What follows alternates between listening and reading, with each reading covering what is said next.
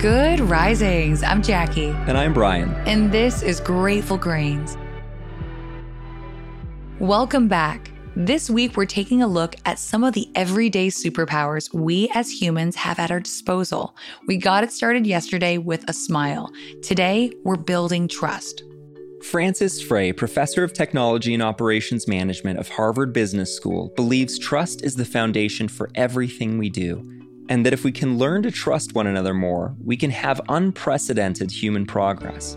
But how do we move forward when trust is so often broken from the start? The simple answer is whether we're working our way from a breach toward redemption or starting from an unbiased square one, the building blocks of trust are the same. She shares that the component parts of trust are very well understood. It's made up of three parts. First, you sense that a person is being authentic. Second, you sense that a person has real rigor in their logic. And finally, you believe that a person's empathy is directed towards you. When all three of these things are working, we have great trust. But if any one of these things gets shaky, if any one of these three wobbles, trust is threatened. Authenticity is often the easiest of the three to achieve, so long as we're comfortable being ourselves. It's sometimes tempting to change our behavior or the way we dress, the way we speak, even the way we move in order to fit in.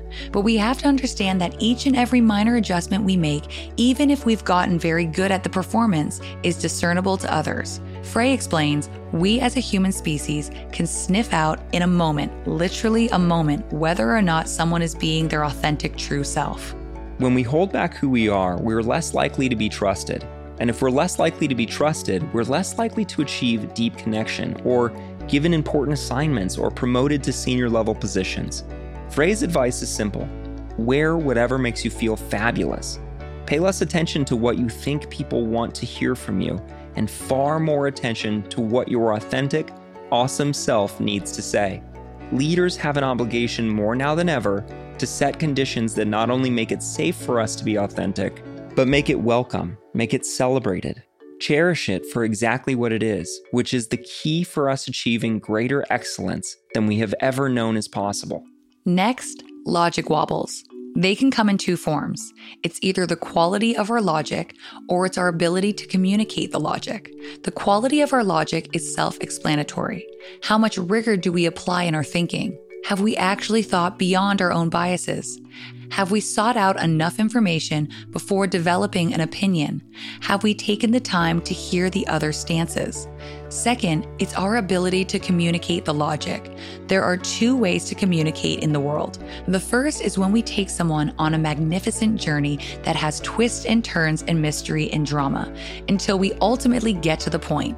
Some of the best communicators in the world communicate just like this.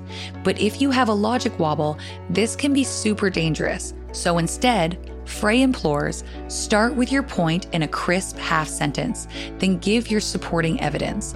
This means that people will be able to get access to your awesome ideas. And just as importantly, if we get cut off before we're done, we still get credit for the idea as opposed to someone else coming in and snatching it from you. Between authenticity, rigorous logic, and empathy, the most common wobble is empathy. That's to say, people rarely believe that we're mostly in it for them. They believe we're too self distracted. And it's no wonder. We're all so busy with so many demands on our time, it's easy to crowd out the time and space that empathy requires. The problem is, of course, it takes most of our time and attention to be ourselves, to live our own lives, to meet our own needs, and fulfill our own obligations. But Frei explains that puts us into a vicious cycle. Without revealing empathy, we don't receive the benefit of the doubt or trust. It makes everything harder.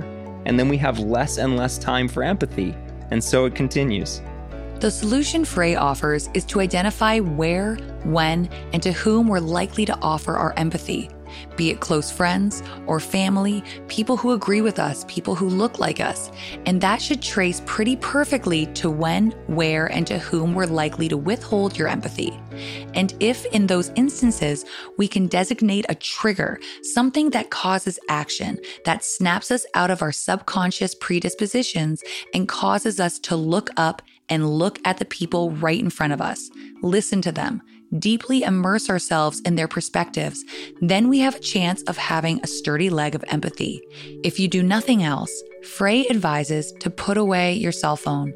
It is the largest distraction yet to be made, and it's incredibly difficult to create empathy and trust in its presence.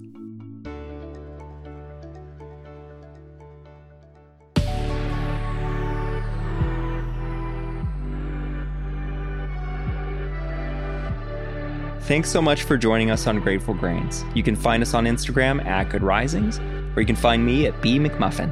And you can find me at Jacqueline M. Wood underscore one. We'll be back again tomorrow for day three of our week on everyday superpowers. Until then, remember, a better tomorrow starts with today.